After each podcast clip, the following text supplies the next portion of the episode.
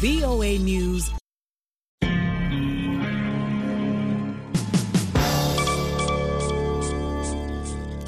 Hii ni idhaa ya Kiswahili ya Sauti Amerika, Washington DC, ikiwa sasa ni saa tatu za usiku, saa za Afrika Mashariki. Zifuatazo ni habari za dunia na msomaji wako ni mimi Harrison Kamau.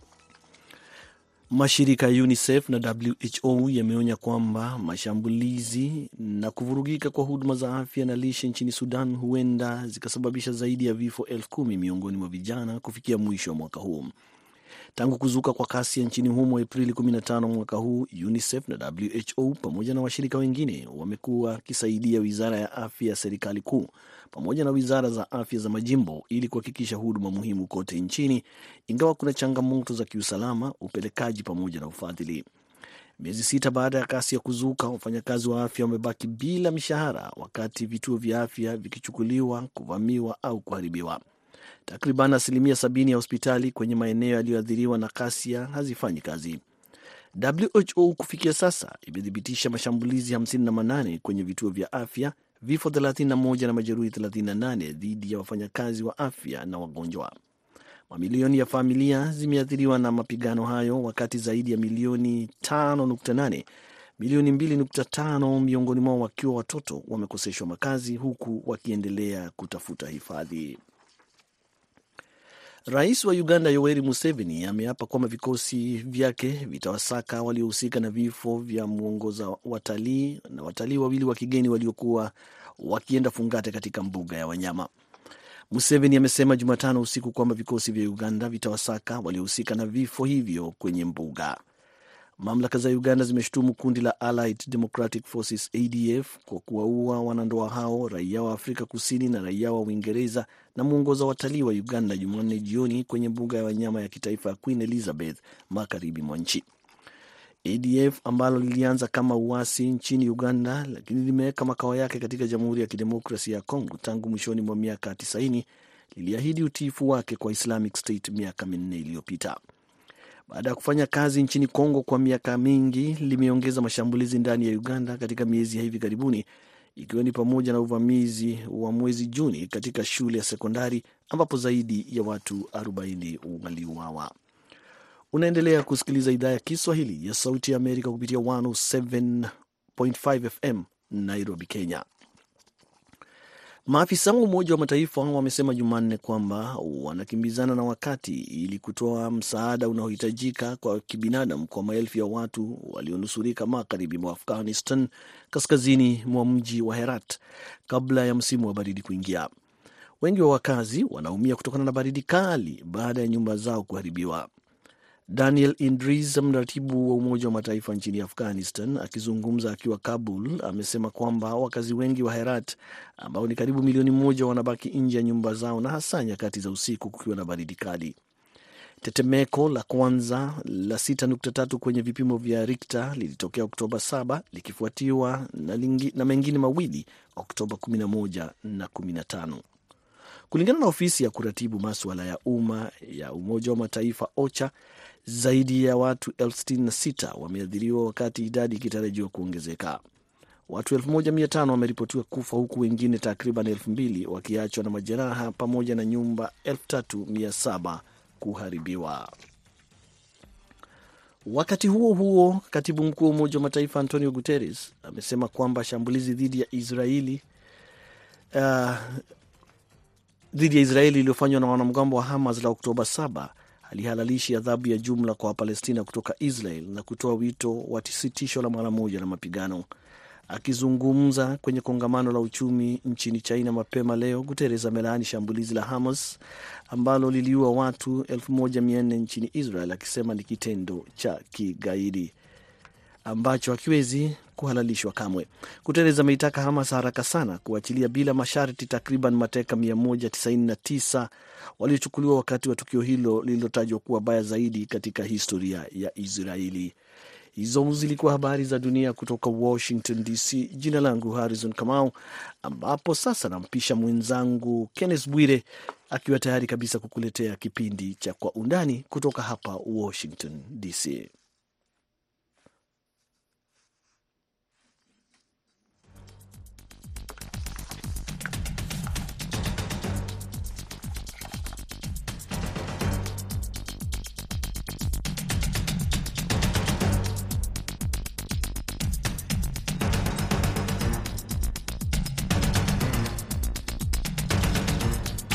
Kwa undani.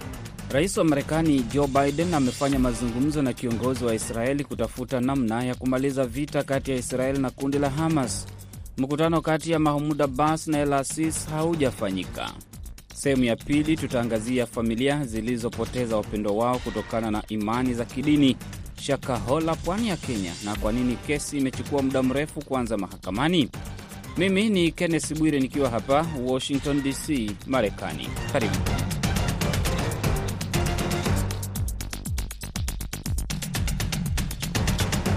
Rais wa Marekani Joe Biden ameapa kusimama na kuunga mkono Israel.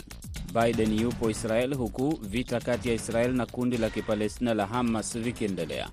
Biden amezungumzia hali ilivyo katika ukanda wa Gaza baada ya kutokea shambulizi dhidi ya hospitali. You know, uh, Americans are grieving with you. Unajua, Wamarekani wanahuzunika na wewe. Wamarekani wana wasiwasi kwa sababu tunajua si uwanja rahisi kuupitia, lakini ukweli ni kwamba Israel wakati wakijibu mashambulizi, inaonekana kwangu mimi kwamba itawalazimu waendelee kuhakikisha kwamba unacho kile unachohitaji kujitetea mwenyewe.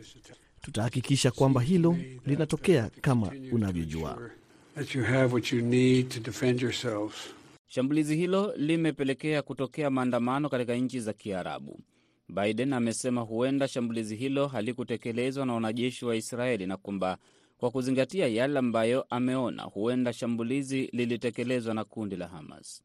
Amesema kwamba kuna watu wengi wasiokuwa na taarifa za uhakika kuhusu kilichosababisha shambulizi hilo. Amesisitiza kwamba tathmini yake inazingatia kile alichoonyeshwa na wizara ya ulinzi ya Israel. Israeli imesema kwamba mfumo wake wa kutambua yanayotokea na video zilizorekodiwa na watu huru, makombora dhidi ya hospitali yalifyatuliwa na wapiganaji wa Palestina. Israeli imesema kwamba hakuna shimo lolote kuonyesha kwamba shambulizi lilikuwa la kutoka angani. Israeli vilevile imetoa rekodi ya mawasiliano yanayoaminika kuwa ya wapiganaji wawili wa Hamas wakizungumzia shambulizi hilo, wakisema kwamba wanaamini shambulizi lao lilitokea kimakosa. Wanamgambo hao wa Kiislamu wamefutilia mbali madai ya Israeli na kusema kwamba kulikuwa na agizo la Israeli kutaka wagonjwa kuondoka kwenye hospitali hiyo kabla ya shambulizi kutokea. Kundi hilo vilevile vile limesema kwamba watu wanne walijeruhiwa katika shambulizi la awali na kusema kwamba hospitali imekuwa ikilengwa na jeshi la Israeli. Amini Mwidau ni mchambuzi wa uhusiano wa kimataifa. Rais Biden ana changamoto kubwa sana, kwa sababu hali ya ya siasa imeanza kubadilika, haswa kwenye kwa wananchi wa Mashariki ya Kati, yaani bara ya Arabu, kikubwa zaidi ikiwa kwamba hawaoni usawa katika masuala yaliyosababisha vita hivi baina ya Palestine na na na, na Israel. Uh, japokuwa kuna kuna watu waliofariki na maafa mengi yaliyotokea upande wa Israel, lakini kuna watu waliofariki na maafa makubwa sana ambayo yametokea upande wa wa, wa Palestine, na silaha ambazo kwamba Israeli zinatumia nyingi ya silaha zao wamepata kutoka Marekani. Kwa hiyo Marekani kuzungumza kwa kauli moja bila kujaribu kutafuta usawa na kukeuka sheria za kimataifa kama vile Geneva Conventions ambao zasema wazi kwamba Uh, mwananchi ambaye kwamba hashiriki katika vita ni lazima alindwe. Huwezi uh, kuwakandamiza wanawake wala watoto wala watu wazima, na sehemu kama za ibada, sehemu kama uh, za hospitali ni sehemu ambazo kwamba haziruhusiwi kushambuliwa. Na wakati kama huu ambapo kwamba serikali ya Israel imeweka vikwazo vya vya vya kichakula, vya maji na mafuta katika sehemu ambayo tayari ina ina maafa mengi sana, ni jambo ambalo kwamba limeibua hisia kali sana kwa wakazi wa wa sehemu ile. Kwa hiyo bila shaka haya mambo kwa sasa hayako kisawa. Uh, ni, ni masuala ya kibinadamu sasa, si masuala ya urafiki wala wala masuala ya kisiasa. Biden vilevile vile alikuwa amepangiwa kutembelea Jordan na kukutana na viongozi wa nchi za Kiarabu leo Jumatano. Mkutano huo umefutwa baada ya shambulizi dhidi ya hospitali. Akizungumza akiwa Tel Aviv, amezungumzia mateso na madhila ambayo Waisraeli wamepitia sawa na hali mbaya ya kibinadamu wanayopitia Wapalestina katika ukanda wa Gaza. Biden ameambia waziri mkuu wa Israeli Benjamin Netanyahu kwamba amesikitishwa na kukasirishwa sana na shambulizi dhidi ya hospitali, lakini amesisitiza kwamba kundi la Hamas haliwakilishi watu wa Palestina na kwamba limewateka Wapalestina mateso. Kughadhabishwa na mlipuko kwenye hospitali ya Gaza hapo jana. Kulingana na kile ambacho nimekiona, inaonekana kama vile shambulizi limefanywa na wengine na sio nyinyi, lakini kuna watu wengi huko nje hawana uhakika. Kwa hiyo tuna kazi nyingi za kufanya na mambo mengi. Biden amezungumzia haja kubwa ya kusaidia Wapalestina wasiokuwa na hatia na ambao wamejipata katikati ya vita hivyo. Amesisitiza kwamba Marekani inaunga mkono Israeli baada ya kundi la Hamas kushambulia Israeli na kuua watu 1400 Oktoba 7. Biden amesema kwamba Marekani itaendelea kushirikiana na Israel ili ijilinde. Itaendelea kushirikiana na washirika wake katika Mashariki ya Kati ili kuzuia mauaji ya watu wasiokuwa na hatia. Waziri Mkuu wa Israeli Benjamin Netanyahu amesisitiza kwamba Israeli haiwezi kulaumiwa kutokana na shambulizi dhidi ya hospitali na kusema kwamba dunia nzima ina haki ya kukasirishwa na tukio hilo, lakini hasira hiyo haistahili kuelekezwa dhidi ya Israeli lakini kwa magaidi. Ametaja ziara ya Biden nchini Israeli kuwa muhimu sana kwa watu wa Israel na kuongezea kwamba anajua kwamba anazungumza kwa niaba ya watu wa Israel anaposema asante sana rais wa Marekani Joe Biden na asante kwa kusimama na Israel leo, kesho na katika siku zijazo. Netanyahu amesema kwamba Biden ameonyesha msimamo mzuri sana kati ya nguvu za ubepari na ubinadamu na kwamba Israel imesimama imara katika kupambana na kundi la Hamas. Netanyahu ametoa wito kwa dunia inayoamini katika utu na wema kupambana na kundi la Hamas. Mkutano kati ya Biden na Netanyahu umefanyika mwezi mmoja baada ya wawili hao kukutana. Mambo yamebadilika katika muda wa siku chache walipokutana wakati wa kikao cha viongozi katika Umoja wa Mataifa New York mwezi uliopita. Netanyahu alisema kwamba mkataba wa amani wa kihistoria kati ya Israeli na Saudi Arabia ulikuwa unakaribia kukamilika. Hii leo mazungumzo yamekuwa tofauti, wanazungumzia vifo, vita na uharibifu mkubwa. Uwezekano wa uhusiano kati ya Israeli na nchi za Kiarabu unaonekana kuvurugwa zaidi kutokana na vita vya Israeli na Hamas. Israel imekuwa ikitayarisha wanajeshi wake wa ardhini kuingia Gaza kwa operesheni dhidi ya kundi la Hamas. Karibu Wapalestina 2800 wameripotiwa kuuawa kutokana na mashambulizi ya angani ya Israeli katika ukanda wa Gaza. Maafisa wa afya wanasema kwamba watu wengine 1200 wanaaminika kufunikwa na mabaki ya nyumba zinazoanguka kutokana na mashambulizi.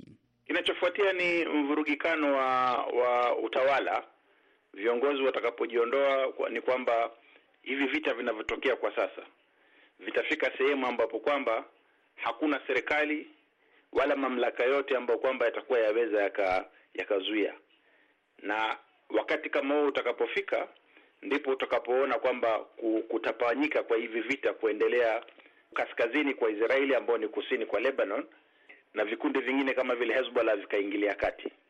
Hatari kubwa zaidi ni kwamba itakapoingilia kati kutakuwa nao mvutio wa nchi kama vile Iran nayo ikaingilia kati, na sehemu yote ile ikawaka moto, ikawa tena uh, uzimaji wa moto kama huo utakuwa ni mgumu zaidi, kwa sababu kitakuwa hakuna mtu ambaye aweza akazungumza na mwenzake kujaribu kutafuta suluhisho. Lakini kwa hivi sasa, kwa vile Marekani uh, ama Israeli wamepata nini support kubwa kutoka kwa Marekani, bila shaka kauli ya Marekani ni kauli ambayo kwamba yaweza yakaleta mabadiliko katika sehemu kama ile, kwa sababu shikio la Israeli liko katika mdomo wa Marekani. Nafikiri ni japokuwa pengine katika hadharani Rais Biden anaweza kuwa matamshi yake makubwa zaidi ni kujaribu kutoa support kwa upande wa Israeli, lakini bila shaka katika kikao cha ndani za siri lazima atakuwa ana juhudi za kuhakikisha kwamba vita hivi havitasambaa zaidi ya pale ambapo kimefika, na kwamba haya maafa ambayo yanatokea Palestine yasimame kwa sasa. Maandamano yametokea katika nchi kadhaa Mashariki ya Kati baada ya shambulizi dhidi ya hospitali ambayo imekuwa ikitibu Wapalestina waliojeruhiwa na watu wanaokimbilia hapo hospitalini wakitafuta mahali salama kutokana na mashambulizi hayo. Mamia wa Palestina wamejitokeza barabarani kwa maandamano katika miji mikuu ya ukingo wa magharibi ikiwemo Ramala. Maandamano pia yametokea Beirut, Lebanon, Amman, Jordan, ambapo waandamanaji wamejitokeza nje ya ubalozi wa Israel. Hasira imevuruga mipango ya Biden kutembelea Jordan, ambapo mfalme Abdulahi wa pili alikuwa aongoze mkutano na rais wa Palestina Mahmud Abbas na rais wa Misri Abdel Fattah el Sisi. Abbas amejiondoa kwenye mkutano huo na mkutano kufutwa. Aiman Safadi, waziri wa mambo ya nje wa Jordan, ameambia televisheni ya taifa kwamba vita kati ya Israel na Hamas vinapelekea eneo hilo katika matatizo makubwa. Jordan imetangaza siku tatu za kuomboleza baada ya hospitali kushambuliwa, na Safadi amesema kwamba mkutano kati ya viongozi hao umesitishwa baada ya mashauriano kati ya viongozi wote. Amesema kwamba mkutano huo ulikuwa umepangwa kujadiliana namna ya kumaliza vita hivyo. Kauli iliyoko ni moja tu ya kusimamishwa kwa vita vinavyoendelea sasa uh, katika Palestine ambavyo kwa kwa kwa kwa pakubwa zaidi ni vita ambavyo kwamba ni vya Israeli na na, na wakaaji wa Gaza pamoja na na kikundi cha Hamas. Wafuasi wakubwa wa kundi la Hamas ni Iran. Wafuasi wakubwa wa nchi ya ya Israel ni Marekani. Hawa viongozi wawili ama ama hizi nchi mbili hizi zikiwa zaweza zika zika zikashawishi hizi pande zote mbili kusisitisha mashambulizi baina ya nchi moja ama, ama kundi lingine, basi tunaweza tukaona uh, pengine afueni fulani katika siku hizi za mbele zinazokuja. Lakini kitu muhimu zaidi ni kwamba hizi ghasia lazima zis, zisimame kwa sasa. Mjini Washington DC, msemaji wa idara ya usalama John Kirby amesema kwamba Biden amechukulia hatua ya kuahirisha mkutano huo kuwa ya makubaliano. Amesema kwamba ataongea na Mahmud Abbas pamoja na El Asis kwa njia ya simu anaporejea Marekani kutoka Israel ili kutafuta suluhu katika ukanda wa Gaza. Kikubwa chake yeye itakuwa ni kutafuta fursa ya ku, ku, ku, kuwatuliza ama kutekeleza matakwa yao waliokuwa wakidai, kwa sababu kitu kikubwa ambacho kwamba uh, Mahmud Abbas alikuwa akikitaka ni kuwe na usma, kusimamishwa kwa vita ili watu wapate uh, usaidizi wa kibinadamu. Alafu kitu kikubwa kilichoko kwa kwa rais Sisi wa, wa Egypt ni kwamba uh, ni kwamba Israeli ina mipaka zaidi ya saba na na, na Gaza na Egypt ina mpaka mmoja. Kwa hiyo kupitishwa kwa uh, usaidizi wa, wa kibinadamu si lazima ufikiwe Gaza, na hakutaka yeye Wapalestine waondolewe Gaza kwa sababu hiyo pengine inaweza kuwa ni mbinu ya kuwaondoa kabisa kule katika ardhi zao. Kwa hiyo alitaka kwamba ikiwa wananchi wa Palestine wataka wapewe hifadhi kwa muda ili Israeli ipambane na na Hamas, basi wachukuliwe wawekwe katika ile desert iliyoko ndani ya Israel, alafu baadaye waregee, si kwamba watolewe pale hiyo ni sababu ya kuwaondoa. Kwa hiyo bila shaka hayo ni maswali ambayo kwamba Rais Biden atakuwa ameyazungumza katika kikao hiki chake alichokuwa nacho yeye na na, na serikali ya Israel na pengine atapa, atapata jibu la kuwajibu hawa viongozi wawili, kwa sababu bila hivyo sidhani kuna mazungumzo mengine makubwa zaidi ya hapo. Balozi wa Palestina katika Umoja wa Mataifa Riyad Mansour ametoa wito kwa Rais Biden kuambia Israeli kwamba mashambulizi dhidi ya Wapalestina katika ukanda wa Gaza yametosha na kuruhusu msaada wa kibinadamu kuwafikia Wapalestina. Kuna wasiwasi kwamba huenda mashambulizi yakatokea kwenye mpaka wa Israeli wa kaskazini ambapo kundi la Hezbollah linaendeleza shughuli zake. Kundi la Hezbollah linaloungwa mkono na Iran limekuwa likitekeleza mashambulizi dhidi ya wanajeshi wa Israeli.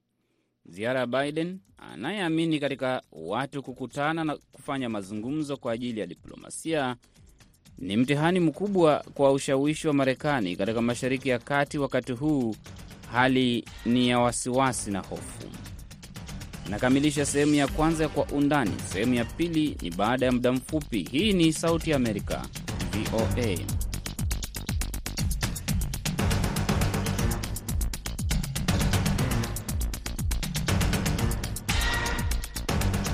Unasikiliza Kwa Undani kutoka Sauti ya Amerika, VOA. Mimi ni Kenneth Bwire.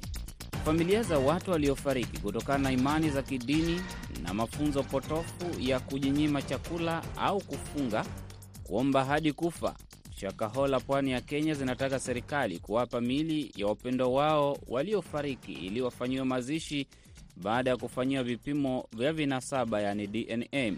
Wanasema hawajui hatua ya kuchukua, huku kesi ya tukio hilo ikiwa inachukua muda mrefu kuanza kusikilizwa mahakamani.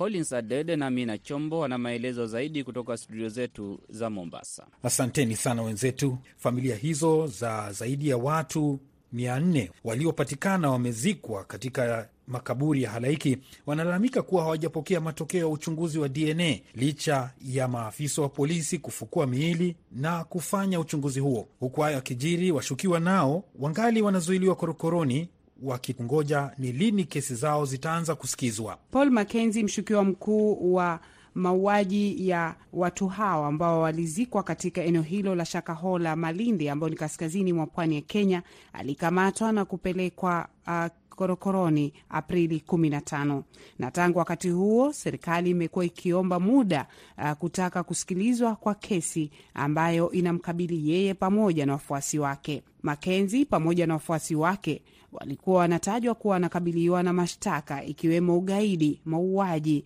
kushurutisha watu kujiua ama kuwasaidia watu kujiua kwa kuambia kwamba wasile, vilevile kuwadhulumu watoto. Juma lililopita tarehe kumi na tatu mwezi huu wa Oktoba, Makenzi pamoja na wafuasi wake walifika mahakamani na serikali iliomba tena miezi sita kumzuia Makenzi pamoja na wale wengine ili kutoa fursa kwa miili 429 ambayo bado inafanyiwa uchunguzi wa kisayansi kubaini hasa kile kilichotokea. Tunazungumza na Victor Kaudo, mwanaharakati ameshirikiana ama amehusika karibu na familia ama jamii za watu waliopoteza wapendwa wao kupitia mkasa huu wa Shakahola. Tupatie taswira tu kufikia sasa kuhusu swala hili.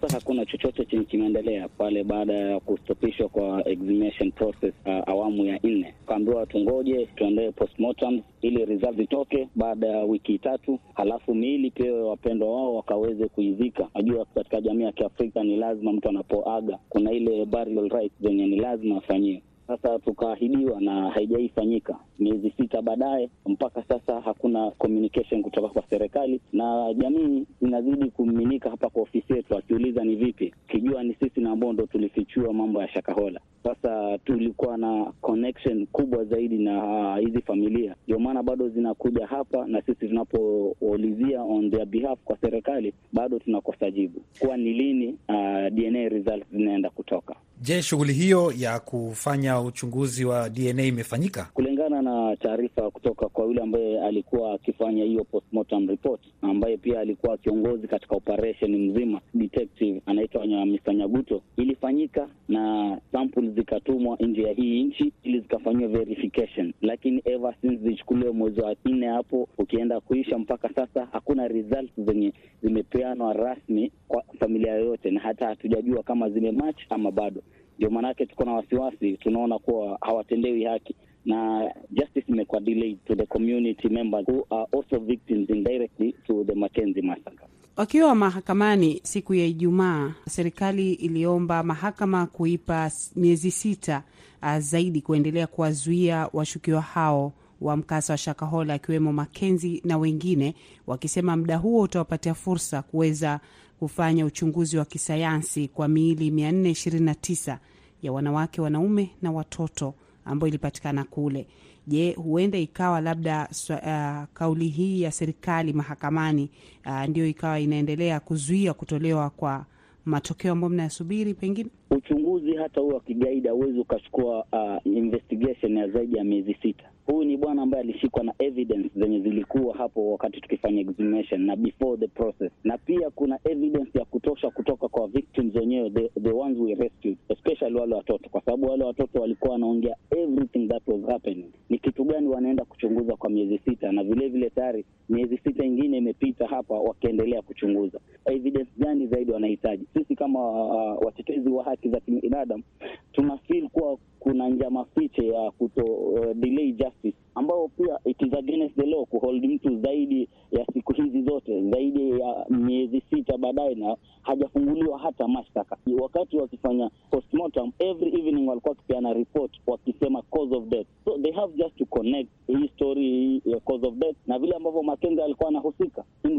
Investigation zaidi ya hapo kwa zaidi ya miezi sita itakuwa sio haki hata kwa Makenzi mwenyewe ambaye tunajua kisheria is still a suspect na is innocent till proven guilty, lakini kufikia sahii hawajui watamshtaki kitu gani ni Makenzi. Ndio maanake wanaendelea kuomba siku kila wakati. Wakati huo huo, uh, siku hiyo Ijumaa mahakamani, maafisa wa gereza la Shimo la Tewa waliweza kutoa barua ambazo zilikuwa zimeandikwa tarehe ishirini na mbili Julai mwaka wa elfu mbili ishirini na tatu ambazo maafisa hao wa Uh, maafisa hao wa jinai wa polisi wa jinai wanasema kwamba uh, Makenzi japo yuko ndani, lakini amekuwa akituma taarifa kwa wafuasi wake akiwaambia kwamba endeleeni kufunga hadi kifo. Serikali inasema kwamba kumzuilia kwake uh, Makenzi kunasaidia uh, raia wengi kutokana na mafundisho yake hayo. Sisi wenyewe kama watetezi wa haki za kibinadamu especially Malindi Social Justice Center, ambayo hiyo ndio ilifichua haya mambo ya Makenzi, tayari tuna feel kuwa hata maisha yetu yenyewe yako hatarini, kwa sababu inaonekana sisi tumekuwa tukipush serikali to an extra mile ili tu kumhukumu ama kumfungulia mashtaka Makenzi. Wafuasi wake wengi wako nje na bado wanaishi hapa Malindi, walitoka kule Shakahola kwa sababu that is an operation zone, lakini tunapishana nao huku kila siku. Wanapoendelea kusema kuwa anaopatia ujumbe, hiyo ni kumaanisha uh, uh, Uh, magereza haifanyi kazi yake, kwa sababu wakiwa pale ndani wako under uh, full security, wanaangaliwa ni vitu gani wanafanya na kitu gani wana communicate na nani, na kama wanaandika hizi barua zinatoka aje kutoka pale kwa pale gerezani. Hiyo inamaanisha hapo tayari kuna watu wengine ambao kwa serikali wanamsaidia Makende kufanya ule uovu ambao anaendeleza. Sasa Victor, familia ziko katika hali gani, kitilia maanani kwamba sasa miili imeshapimwa, kuna wale ambao wanakisia kwamba wa, watu wao walihusika. Familia ziko frustrated, familia nyingi hazina amani, kwa sababu ukae ukijua hizi familia wengi wao walipoteza zaidi ya watu watatu, watu wanne. Kuna watu ambao hawajaonekana mpaka sasa, hujui kama bado wako katika zile mili zenye ziko pale ama ni kati ya yale makaburi ambao bado yako kule Shakaona ambao wanasema kuwa hawajafukua, Na sio familia tu, hata wale wote ambao walifanya ile kazi ya kuexhume ile bodies kule bado hali yao uh, hawajapata ile psychosocial support kutoka kwa serikali.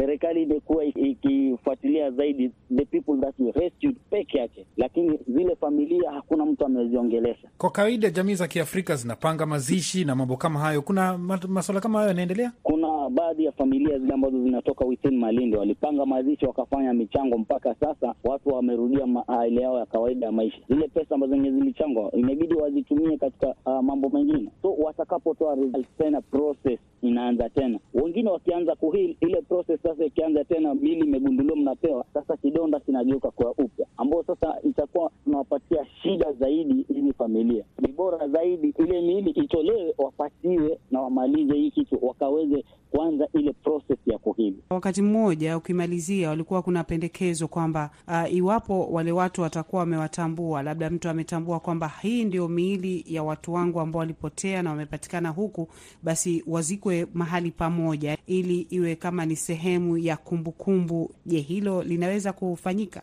Hilo ndo linastahili kufanyika, maanake nisiwadanganye, kufikia jana kuna familia zaidi ya kumi zimekuja ofisini kwetu, wanangojea tu results, wajue kweli hawa ndo wapenda wao wameaga, alafu waachie serikali wajue watawafanyia nini, sababu wanasema katika mila ya Kiafrika wakati mtu amefariki katika hali tetanishi kama ile, hastahili zile spirit zake zitolewe pale. Zitakapotolewa pale na kupelekwa pale alipotokea, itaanza kudhuru ile community. So kuna familia tayari zimekuja nje na kusema we just want to identify kwa hawa, huyu ni mtu wetu, halafu tumalize hiyo story hapo. Hatuwezi tukachukua hii miili na kuuzika. So itakuwa ni jambo jema, wakati sahii tunangojea results za DNA vile vile serikali ianze process ya kujua hawa watu watazikwa mahali gani. Kati ya wale watu ambao walipatikana, ingine ilikuwa ni mifupa, so ku, kuidentify ile mifupa ujue huyu ni nani, itakuwa ni kazi ngumu sana. Kama tu DNA kwa fresh bodies imechukua muda mrefu, so ni vizuri they identify a place yenye itakuwa a mass grave na place ambayo itakuwa pia ni memorial place.